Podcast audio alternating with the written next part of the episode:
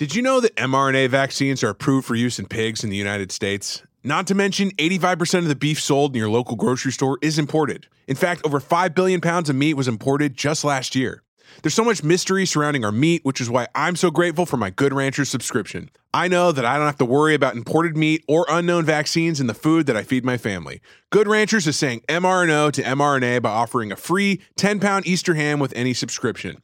Unlike the pork from the grocery store, Good Ranchers ham is guaranteed 100% free from mRNA vaccines. This is a $119 value, absolutely free with code DailyWire. Go to goodranchers.com and say mRNO to mRNA by subscribing today. You have a right to know exactly what's in your food, and Good Ranchers is dedicated to protecting that right and providing your family with the best meat in America, free from any unknown and potentially harmful additives. Go to goodranchers.com and subscribe to any of their boxes and use code DailyWire at checkout. Every subscription will come with a free Heritage ham, $25 off, and Good Ranchers lifetime quality commitment. That's goodranchers.com, code DailyWire. Roseanne Barr told a joke in poor taste about an ex government aide, and so within five seconds, ABC has canceled one of the most popular shows in the country. We will explain why the left uh, pounced. We will analyze the fake outrage and where the problem really lies. Uh, meanwhile, nuclear talks with North Korea proceed apace. Everything is tickety boo, so we just have to make up uh, reasons to be all upset and angry. Uh, then, Karol Markowicz stops by to discuss why New York Democrats are especially corrupt. And best news of all, you might not be able to tell, but I did survive my bachelor party. I'm Michael Knowles, and this is The Michael Knowles Show.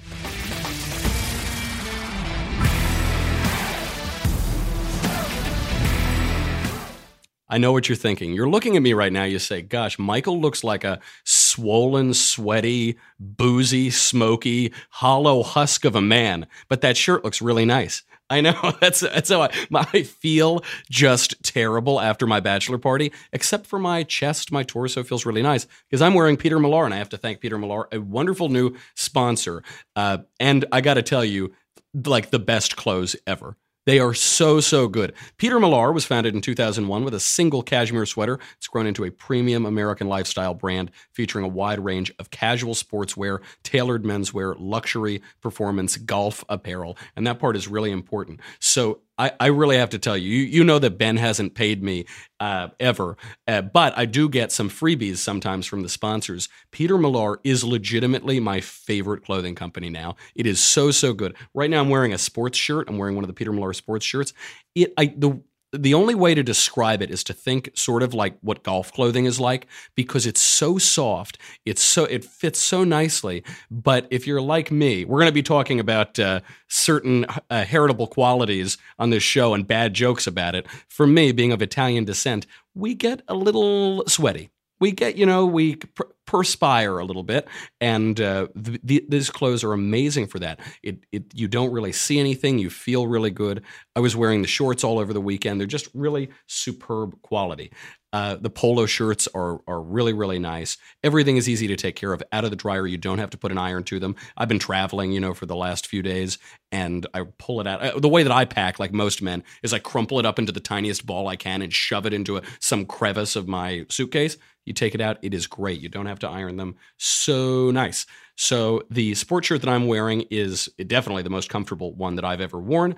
I can say that about everything I've worn from Peter Millar right now. You can head over to petermillar.com slash covfefe, C-O-V-F-E-F-E. Check out some of my Peter Millar favorites. Be sure to use my link. You will receive complimentary shipping and a free hat. That's very important.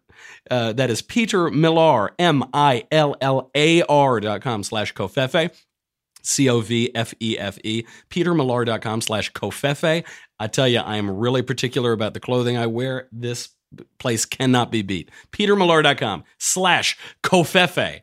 Okay, I wanted to get into some of the racial stereotypes and poor jokes by talking about Peter Millar because what we've got to talk about today is Roseanne Barr. This is breaking news. It just happened not 20 minutes ago. ABC News has canceled Roseanne's mega super hit revival of her sitcom.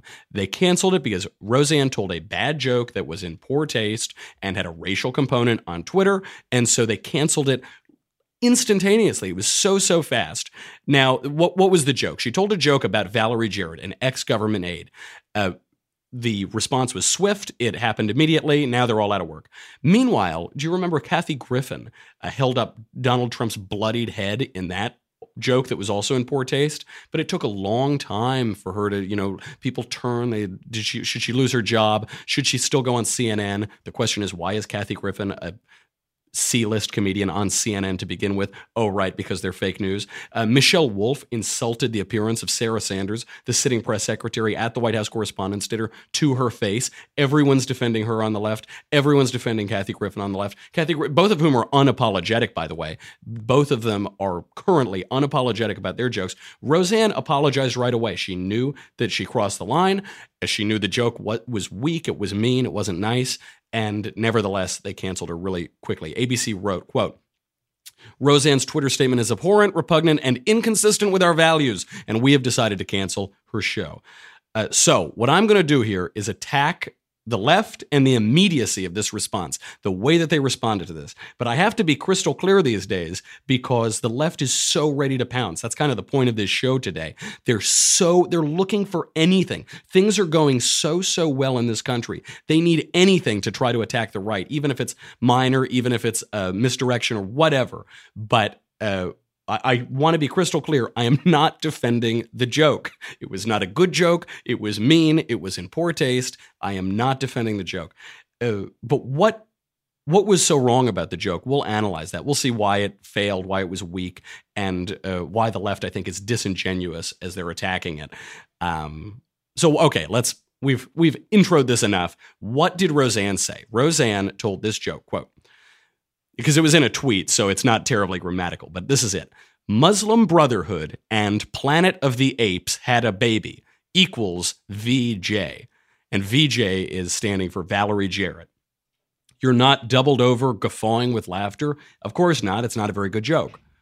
You're not, I don't think anybody is saying, ah, ha, ha, Roseanne, right. Just a, not a good joke. It's in poor taste. And she apologized immediately. She said, quote, I apologize to Valerie Jarrett and to all Americans.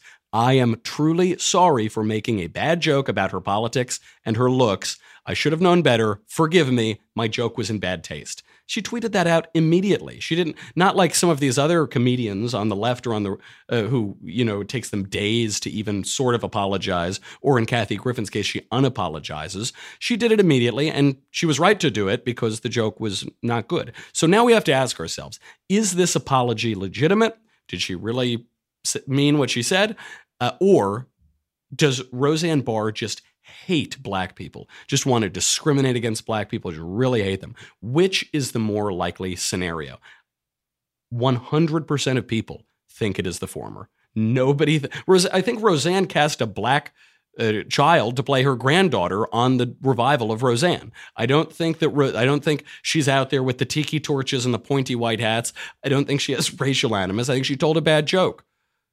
Isn't that legitimate? Does anybody out there seriously believe that Roseanne is this angry, bitter, vicious, uh, uh, anti-black racist who wants to bring back Jim Crow? And no, nobody believes that. But we all have to pretend that now because things are going too well in the country.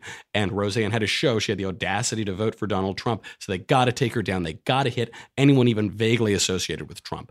To understand this joke, we will analyze this joke very precisely and why uh, Roseanne shouldn't have her entire life ruined because of it, but why the left is going after it. Before we do that, we have to explain who is Valerie Jarrett. People don't know a lot about her. Valerie Jarrett had the ear of Barack Obama for his entire two terms in the White House. She was a senior senior advisor. She's very close to the Obamas, but we don't know a lot about her.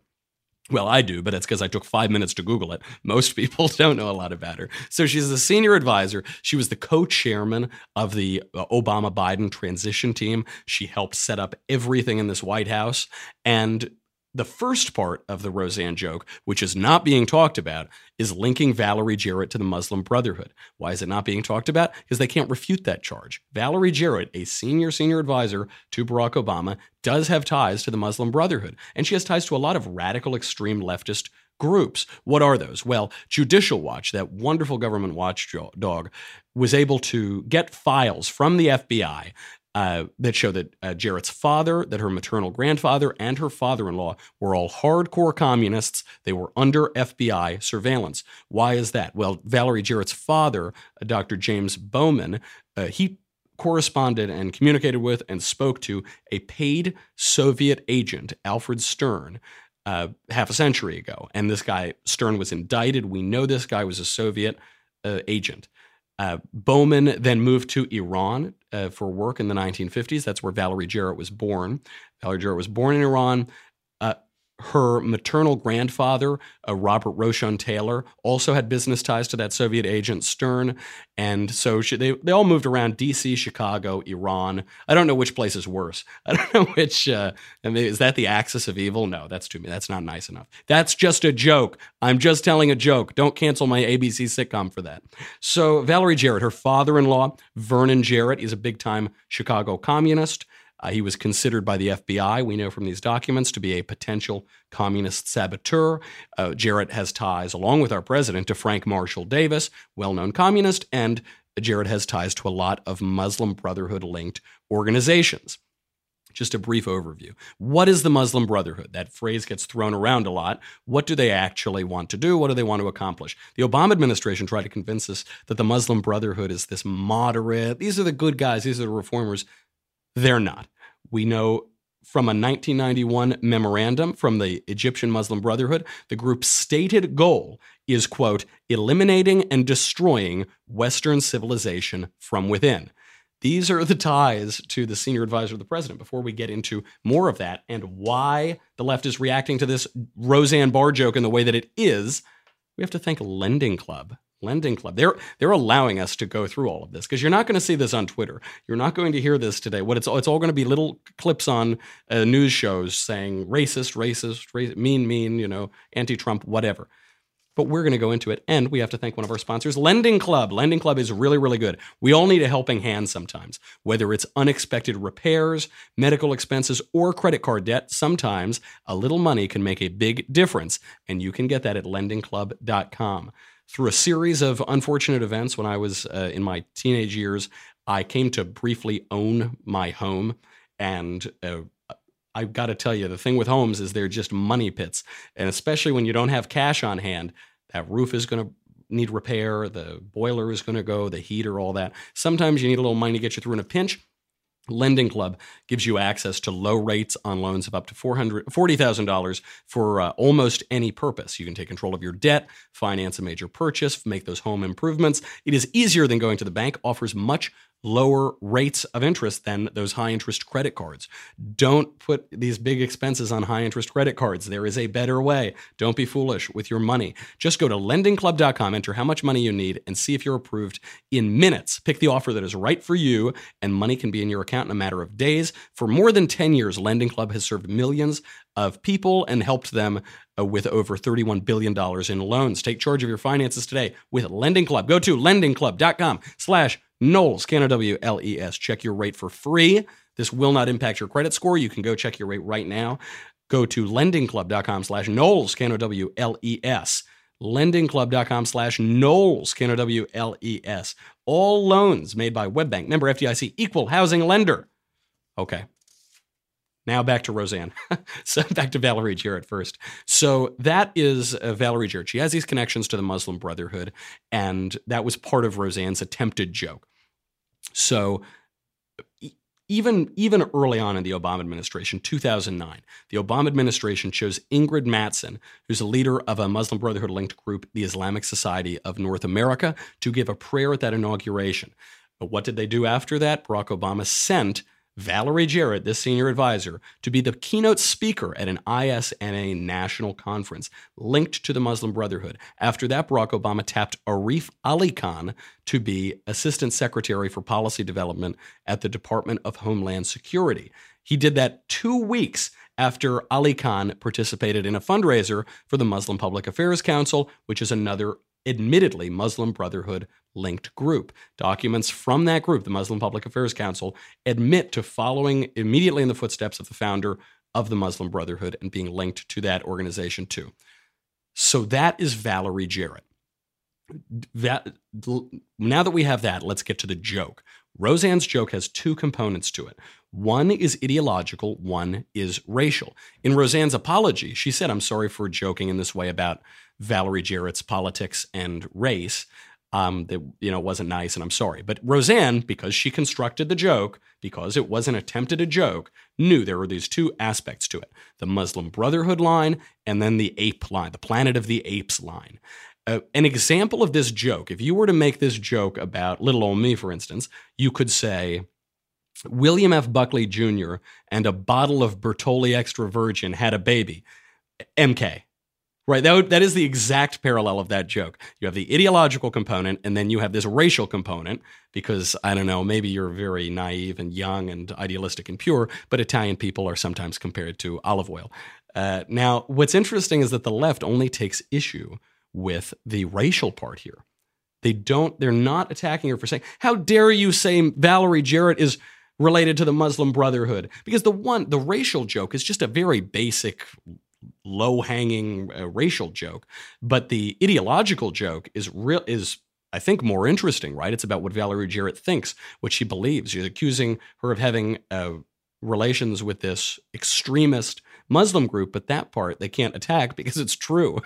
so I think they know that. They say, okay, we're not going to get that one. Let's hit her with the with the lower hanging uh, racist line. So the left pounced immediately. Joe Scar- Scarborough, right after this comes out, Joe Scarborough goes, "Hey, ABC, Roseanne compared Valerie Jarrett to an ape. There is no apology she can make that justifies ABC turning a blind eye to this bigotry by airing another second of her show. Even in the age of Trump, these are red lines that can never be crossed.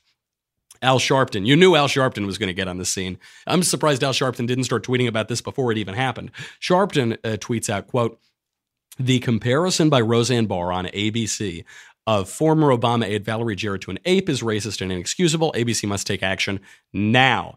Uh, then another one, DeRay McKesson, who came to prominence as an activist during the Black Lives Matter moment. He tweeted out, quote, ABC, how desperate are you to profit from Roseanne's racism? We know racism sells in this country. It always has. But you don't have to participate in it. This apology is meaningless. Cancel Roseanne. And this is an important charge because DeRay McKesson is saying her apology is BS. I won't accept her apology. I think it's fake. I think it's fraudulent. I'm not going to do it. What happens? ABC immediately cancels Roseanne. Immediately. There has there been a board meeting? Have they been talking to Roseanne's agents or looking into this or looking into Roseanne's history? No, canceled immediately. And that's the problem here because I am not defending the joke. I'm just comparing the treatment that Roseanne got for making a joke in poor taste about aspects of people's identity and that maybe offend a lot of people or go over the line or whatever. I'm comparing that to so many other comedians who have gotten way better treatment.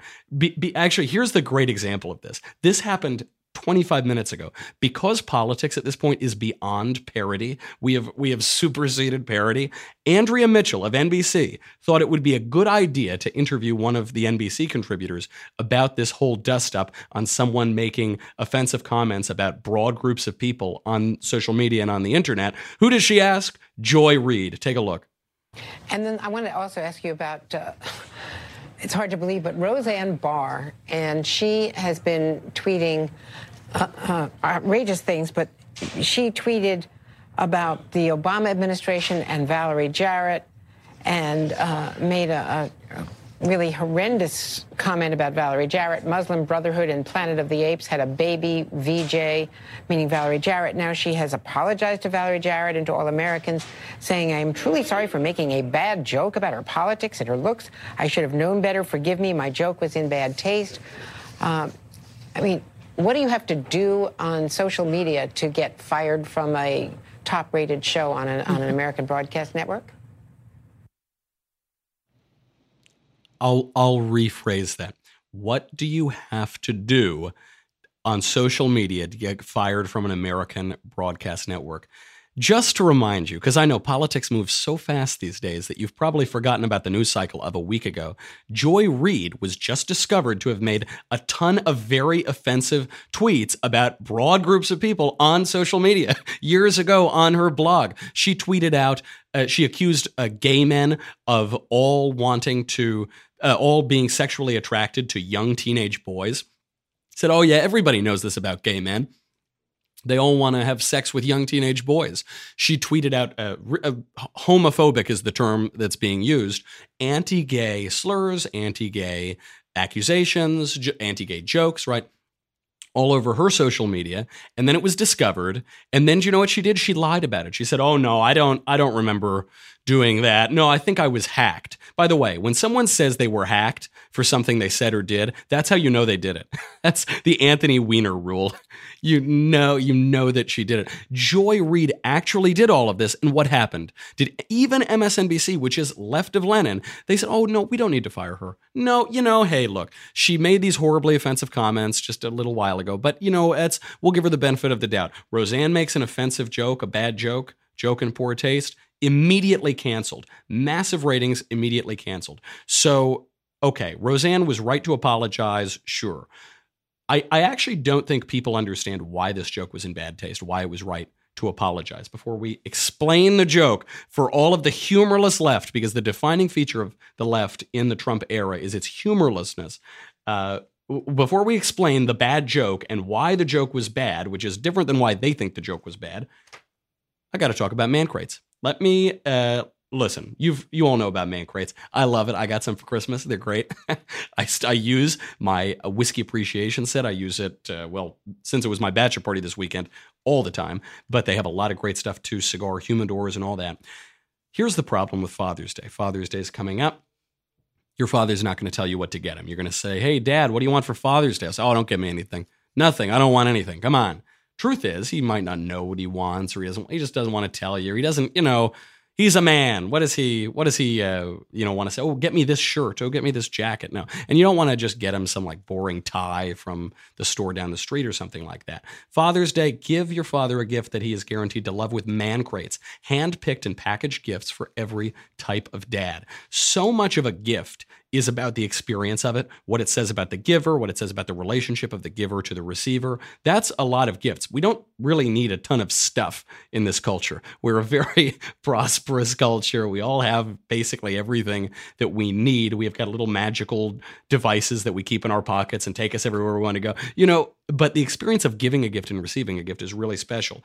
So you use man crates. You get the knife making kit for the hands on dad, the whiskey appreciation crate for fathers who like uh, the finer things. Most of the gifts ship in a sealed wooden crate with a crowbar. So you're giving your father an experience. You get to pry that man crate open in front of everyone. When was the last time you gave your gift uh, something that had to be opened with a crowbar? Probably not that last tie you gave him for Christmas. With man crates, you're giving dad more than a gift. You're giving him a gift experience unlike any other. Comes with a 100% satisfaction guarantee. Get your special Father's Day discount today at mancrates.com slash Knowles, K-N-O-W-L-E-S, like Beyonce. This is a limited time offer only for Father's Day. Go there today mancrates.com slash Knowles, K-N-O-W-L-E-S, mancrates.com slash Knowles, and you will get that special Father's Day discount. You'll help us keep the lights on. You'll give your father a gift that he's guaranteed 1,000% to love. So why is this joke so bad from Roseanne? So it's the racial component. There is this racial component. Now, what about that is so bad? Well, all racial jokes uh, of this quality, they all attempt to portray people as animals or uncivilized or unconscious. So it basically, all the jokes play on taking a human being who has consciousness and saying, you're not really conscious, you're like a brute. You're, you know, so uh, for black people who have dark skin, a racial joke along that line will compare them to an animal that has dark skin. Uh, but you know, this trope has existed in, in other places too. In Black Panther, in the, the comic book and the movie Black Panther, there's a character Mbaku, uh, and his other name is Man Ape they're drawing that parallel, right? Because he's this brutal, you know, adversarial character. These jokes exist for other races too. This isn't just a, a line of joking for black people. Now, I, will use the race that can, constitutes my own ethnic heritage so that I don't get Roseanne, so that I don't get somehow ABC is going to fire me. Say, ABC, you haven't employed me. Well, yeah, okay, you're getting fired anyway. So for Italians, you you hear the term. We'll just use the term greaseball. You ever hear that for Italians? So uh, what what is this for? Well, it's saying Southern Italians are they're less refined, they're they're brutal, they're more like an animal, they're unhygienic, they're covered in grease, they don't shower, they they're not aware of themselves, they're not aware of how you know brutal they are, so they can't take care of it. Another one used in Italy is terrone, which is comes from the land, right? He's a tiller of the land. He's a laborer. He only works with his hands. He can't work with his head. That's what a lot of these go to. Uh, now, Well, uh, here's another one. You ever hear the term honky? That's used for white people. Honky, it doesn't just come from nowhere. I know it's a little, it, it evokes this image of a car horn or something. What it comes from, it's actually an Hungarian insult. It's an insult from the mispronunciation of hunky from Hungarians, and it's referring to Hungarian laborers, manual laborers who don't work with their minds, work with their hands. All of them. Roseanne's Planet of the Apes reference, Greaseball, uh, uh, Dago is an Italian one, Hungar, you know, a hunky from your hands. All of them just mock the lack of consciousness. Now, why is it in poor taste? Because it, with Valerie Jarrett, it came out of nowhere. It's, so Valerie Jarrett is this very sophisticated woman. You might despise her politics. She might have radical ties, but she she is this a very intelligent woman. She uh, the the joke just isn't funny. It, it, the, her race is not central to what's funny about Valerie Jarrett as a character. She's a radical. That's the central aspect, not her race. And uh, and so the, anyway, we get out of this this feigned outrage from the left, and I really think it's feigned. I really think so. Is the joke offensive? Yeah. Is it mean? Is it low? Is it not funny? Sure. Yeah. Right. But does the left really think that she hates black people, that Roseanne is some secret neo Nazi? I don't think so. And the way that I know it's feigned is because of Kathy Griffin and Michelle Wolf. Michelle, uh, Kathy Griffin, rather, holds up this photo of uh, Donald Trump's decapitated head, and it's covered in blood and all of that. And then she we know she doesn't like Trump. We, she said awful things about the guy, and she's unapologetic about it. Roseanne apologized. Kathy Griffin didn't apologize. She apologized and then she unapologized. Here you go. She told us herself. Hey, everybody, it's me, Kathy Griffin. I sincerely apologize. I am just now seeing the reaction of these images. I'm a comic. I cross the line. I move the line, then I cross it. I went way too far. The image is too disturbing. I understand how it offends people. It wasn't funny. I get it. I've made a lot of mistakes in my career. I will continue. I asked your forgiveness. So that was comedian Kathy Griffin apologizing for her infamous photo shoot holding the decapitated likeness of the guy in the White House.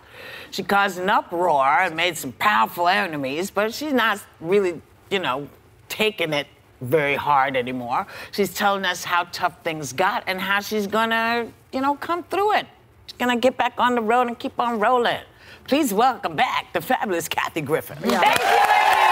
Thank you, thank you, thank you. By the way, I take the apology back. okay,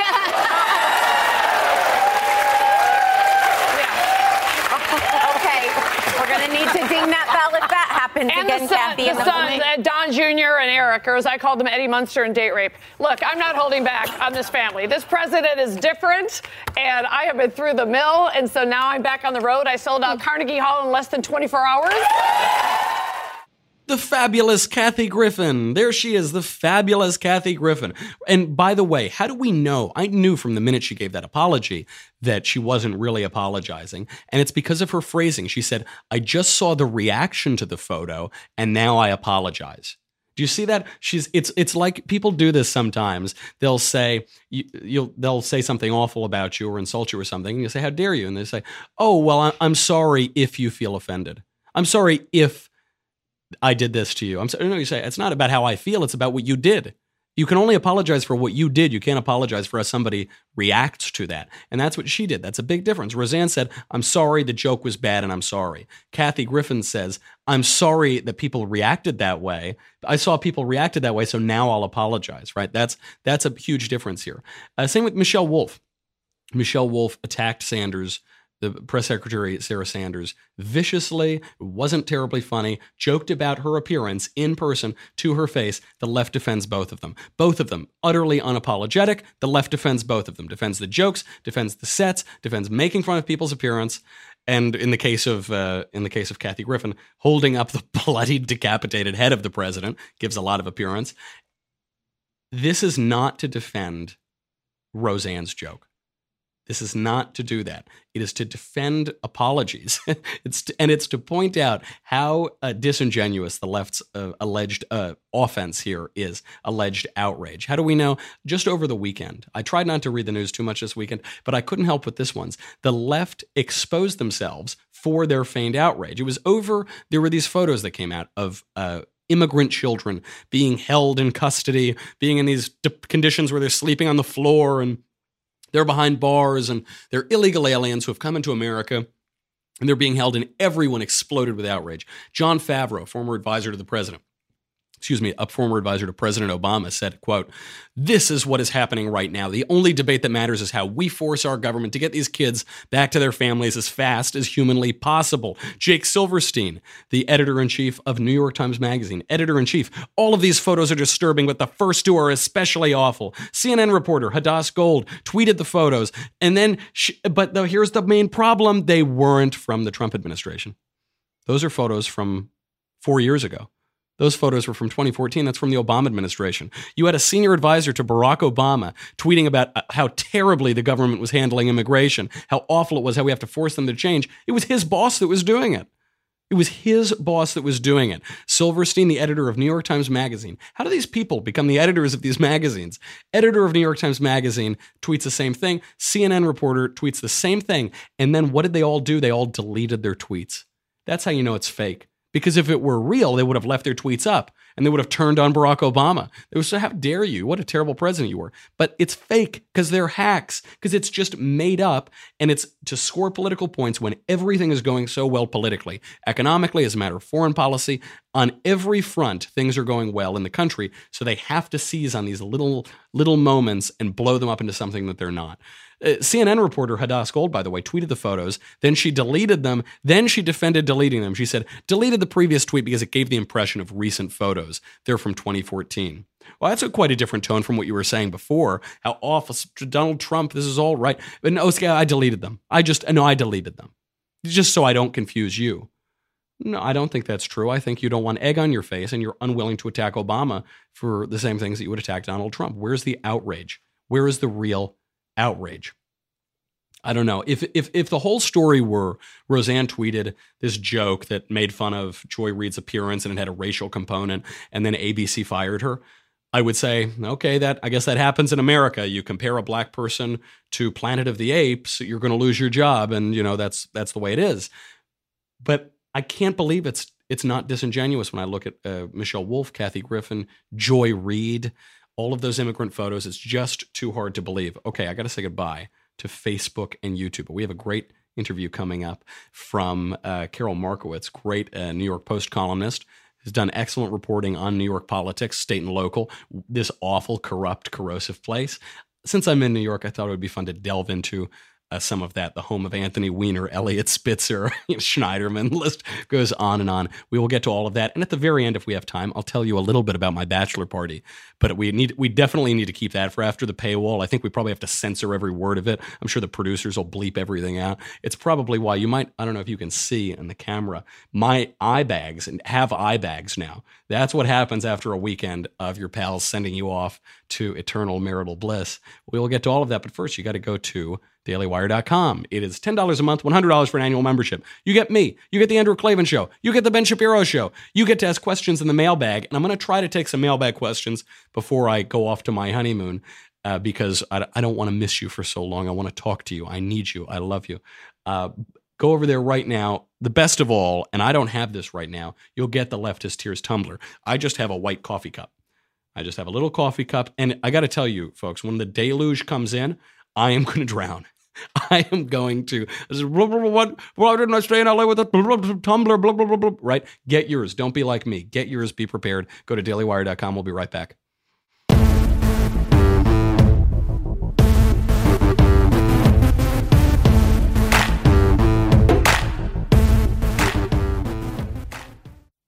Okay, scandalous bachelor party tales coming up before we get to that. Karol Markowicz, New York Post columnist, great uh, writer on New York politics. Let's talk because I'm sick and tired of attacking the left nationally today. I want to attack the left in New York specifically.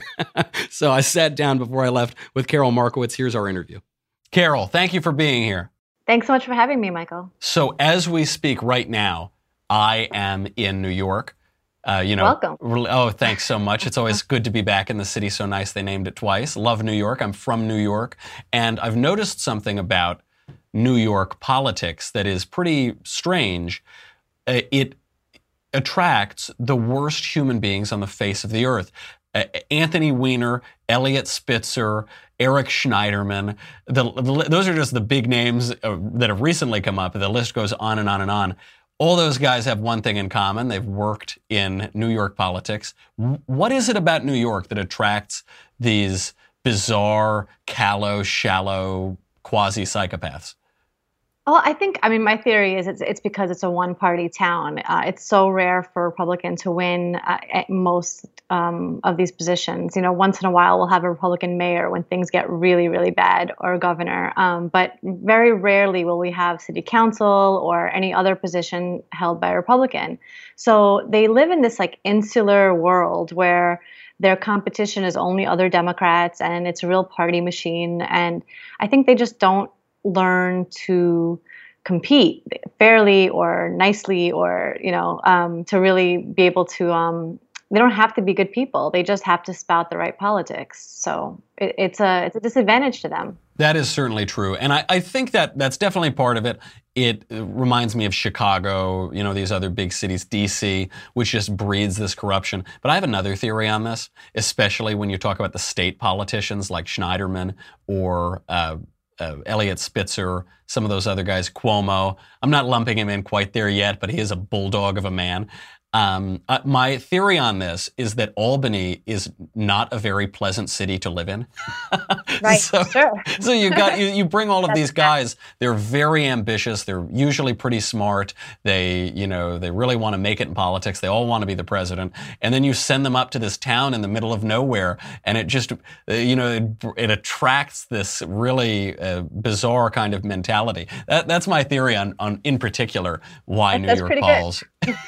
now, I want to talk about Eric Schneiderman in particular. Mm-hmm. So he's the attorney general in New York, who, well, he was, and right. he, Donald Trump, Nostradonald, as I've taken to calling him, predicted in 2013, he said, Spitzer's gone, Weiner's gone, mark my words, Schneiderman's going to be next. He's worse than the other two. Right. Five years later, it comes out that this guy is non consensually battering mm-hmm. women. He gets drunk, he batters women during sex. Multiple right. women came forward about this.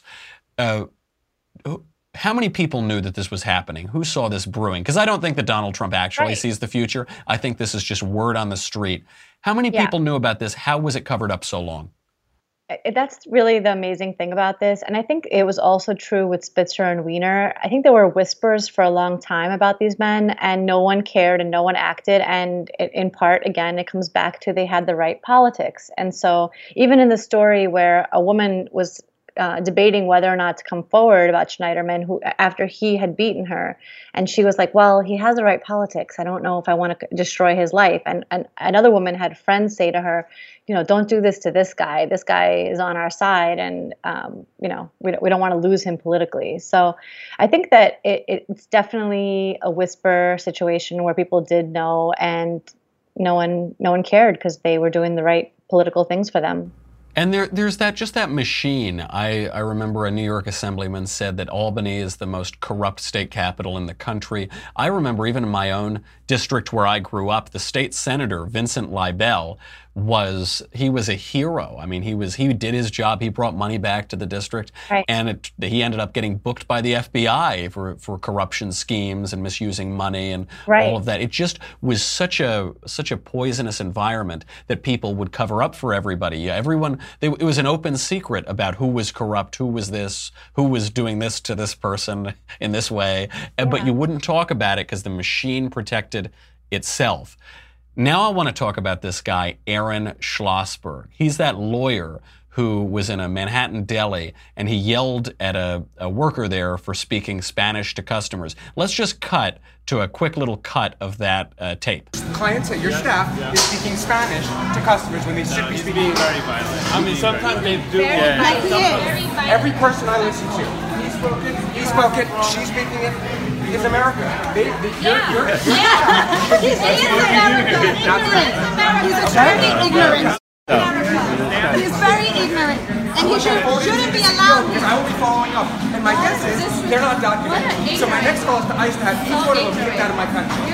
If they have the balls to come here and live off of my money, I pay for their welfare. I pay for their ability to be here. The least, the least they can do, the least they can do. Is there welfare? Yes, staff should be speaking English, not Spanish. Because of people like you, our nation Honey, I'm is calling messed ICE. up. Call ICE.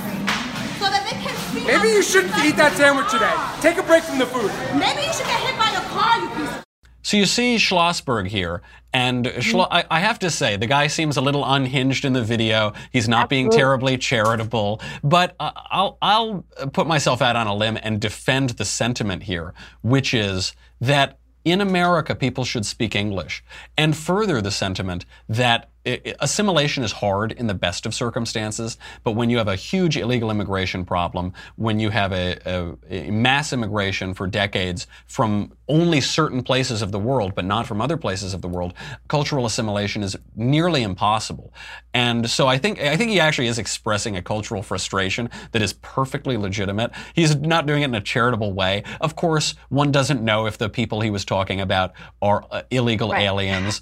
now, statistically speaking, a lot of them are illegal aliens. A lot of people in the uh, restaurant industries, industries that can be paid off the books. A lot. Of, th- th- that's not to undercut that suggestion. Still, not a very charitable way to put it. The guy should get smacked around a little bit for it. You shouldn't behave that way in public. Yeah. Now, you wrote about this. You wrote a very good piece on it. He got his public comeuppance. He- You know, he, this guy's got a, a temper and he's been a loose cannon for a long time. But now it's become a free speech issue.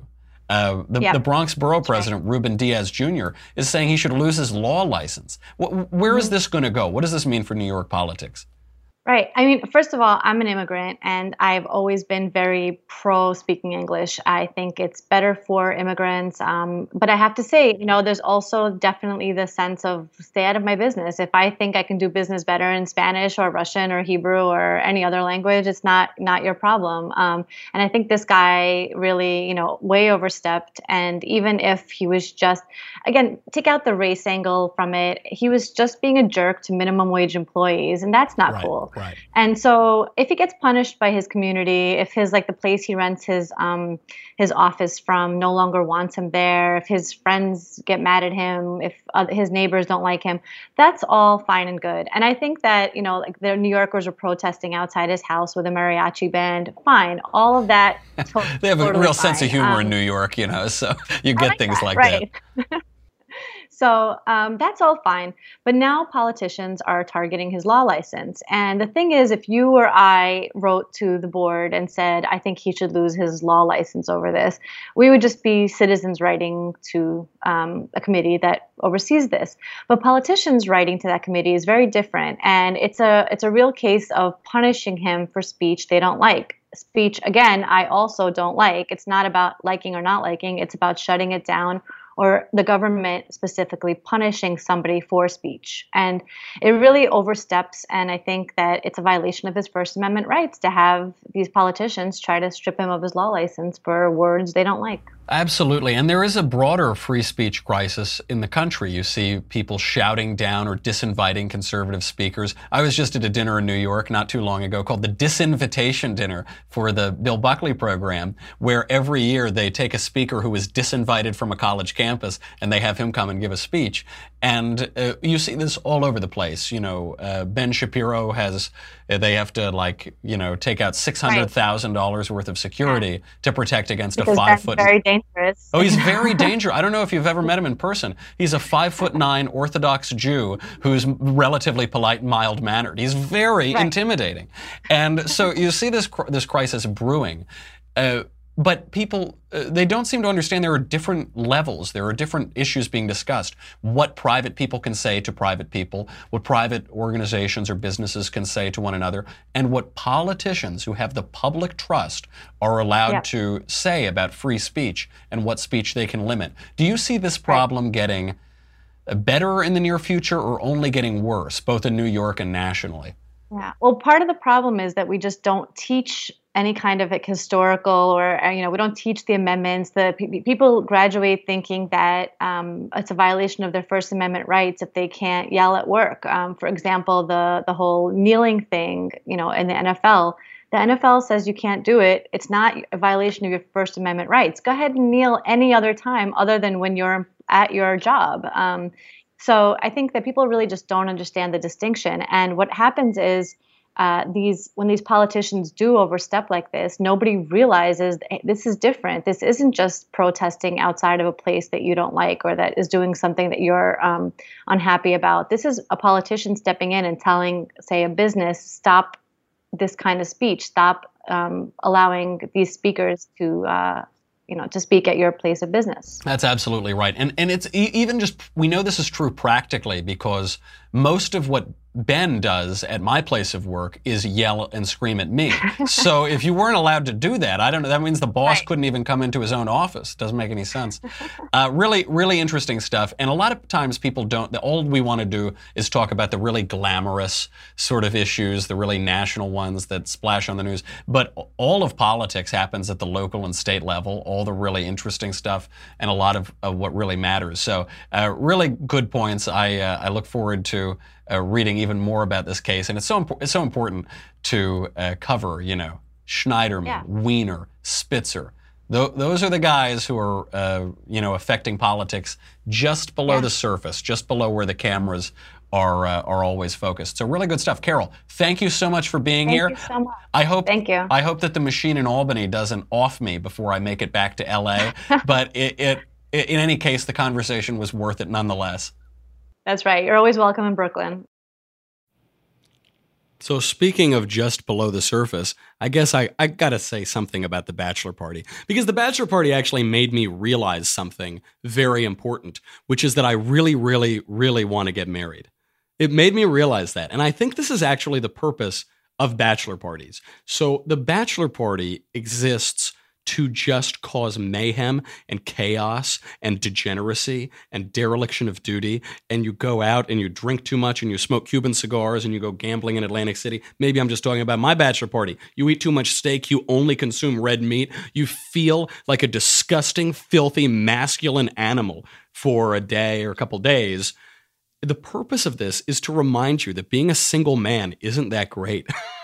like it is really fun for about five seconds, but then, like all sinful things, you just get disgusted by it and exhausted with it. So we, we had a really good time. A bunch of my pals, we went out in Manhattan and then we went down to Atlantic City, uh, which, you know, that's like the New Jersey of New Jersey. I mean, this place is uh, uh, not not what it was ever supposed to be, and certainly not what it used to be. So uh, we went down there. We had a really good time. It was great to hang out with men, but men are disgusting animals, and it really reminded me of the complementarity of the sexes, how important it is to uh, to find that lady and move on in your life. Because listen, high school is a lot of fun. I had a good time in high school. College is a lot of fun. I had a great time in college your 20s are a lot of fun being i was living in new york then living out in la that's super fun. That's really good. But you can't live there forever. If you live there forever, you're going to become an overgrown child. So you got to keep moving on. Maybe that means, maybe that doesn't necessarily mean you're going to get married. Sometimes it's hard to find people in our swipe ripe culture, but it means moving on and doing something new, progressing forward, uh, building new relationships, uh, interpersonal friendship, uh, or romantic relationships, going somewhere in your career, reading new books, challenging yourself to move forward. Because if you don't do that, if you want to be stuck uh, and keep just having too much fun, you're going to be in adolescence forever, and you're going to wind up in a hotel room in Atlantic City with too many Cuban cigars and too much whiskey, and uh, you know leftovers of steak all around you, and a bunch of smelly men. Nobody wants that forever. You can only hang out with your pals for so long. So it's really good. I, I really defend the ritual of the bachelor party, party, and I'm glad I'm glad I had one, and I'm glad it's over. uh, b- before I go, it's no longer Memorial Day. It's Tuesday, but we did have Memorial Day, and uh, we didn't broadcast on there. So I do just want to uh, remind everybody that freedom isn't free. And of course, uh, we owe so many of our freedoms and, and what we enjoy in this country and our life here and our ability to pursue happiness here. We owe that to the real heroes, the men and women who die serving their country, who, who give their lives for our freedom. There's a classic expression, dulce et decorum est pro patria mori. It is sweet and fitting to die for your country. Sweet and, and seemly to die for your country. And in this culture, we lose sight of that a lot. We th- some people confuse Memorial Day and Veterans Day. They're different days. Veterans are the people who fought. Memorial Day is for the people who died, who gave their lives for the country. And in a culture that's materialistic and that is self-hating, like America is today and like the West is today, we hate ourselves. We hate our founders. We hate the the religion that that uh, gave us the culture that gave us our politics, since we hate all of that, then it doesn't make any sense to die for your country. And it's a strange day in America. It's a, it's a day that doesn't make a lot of sense if you live in a in this very modern, uh, materialistic, atheistic uh, culture that we have. Fortunately, mostly on the right, there is a patriotic uh, culture that's been preserved and a sense that this life isn't everything, that there are things more important than just going around and continuing to live, that there are noble causes worth giving your life for. You know, if uh, life is so, who, whoever thought that life is so dear and peace so sweet as to per, be purchased at the hands of chains and slavery? That's what Ronald Reagan asked in his time for choosing speech. Some things in life are worth dying for. I'm glad that I haven't had to do that. I'm very glad that uh, greater men did that for me. And we should all take a moment to remember that and to think about how what Memorial Day means in, in this kind of culture. And maybe Memorial Day is a guidepost for us to try to turn that culture back to something that makes a little bit more sense and helps us make sense of our freedom and the men and women who have died to preserve that freedom for us. Okay, that's a, quite a gamut today, talking about bad jokes, you know, canceling sitcoms, bachelor parties, and Dulce et Decorum Est. Uh, that's our show. I'll be back tomorrow. And then, folks, I'm going away to get married and go to a beach somewhere. So, unless ABC cancels my show, I'll be back after that. Get your mailbag questions, and I want to take some tomorrow. In the meantime, I'm Michael Knowles. This is The Michael Knowles Show. I'll talk to you soon.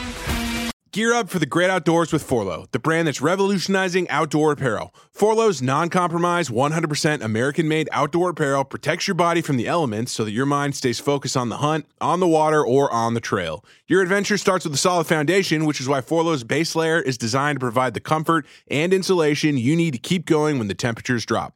Their uniquely breathable down layer ensures that you stay warm without overheating. And since proper protection goes beyond insulation, the final layer, a waterproof shield, completes the system.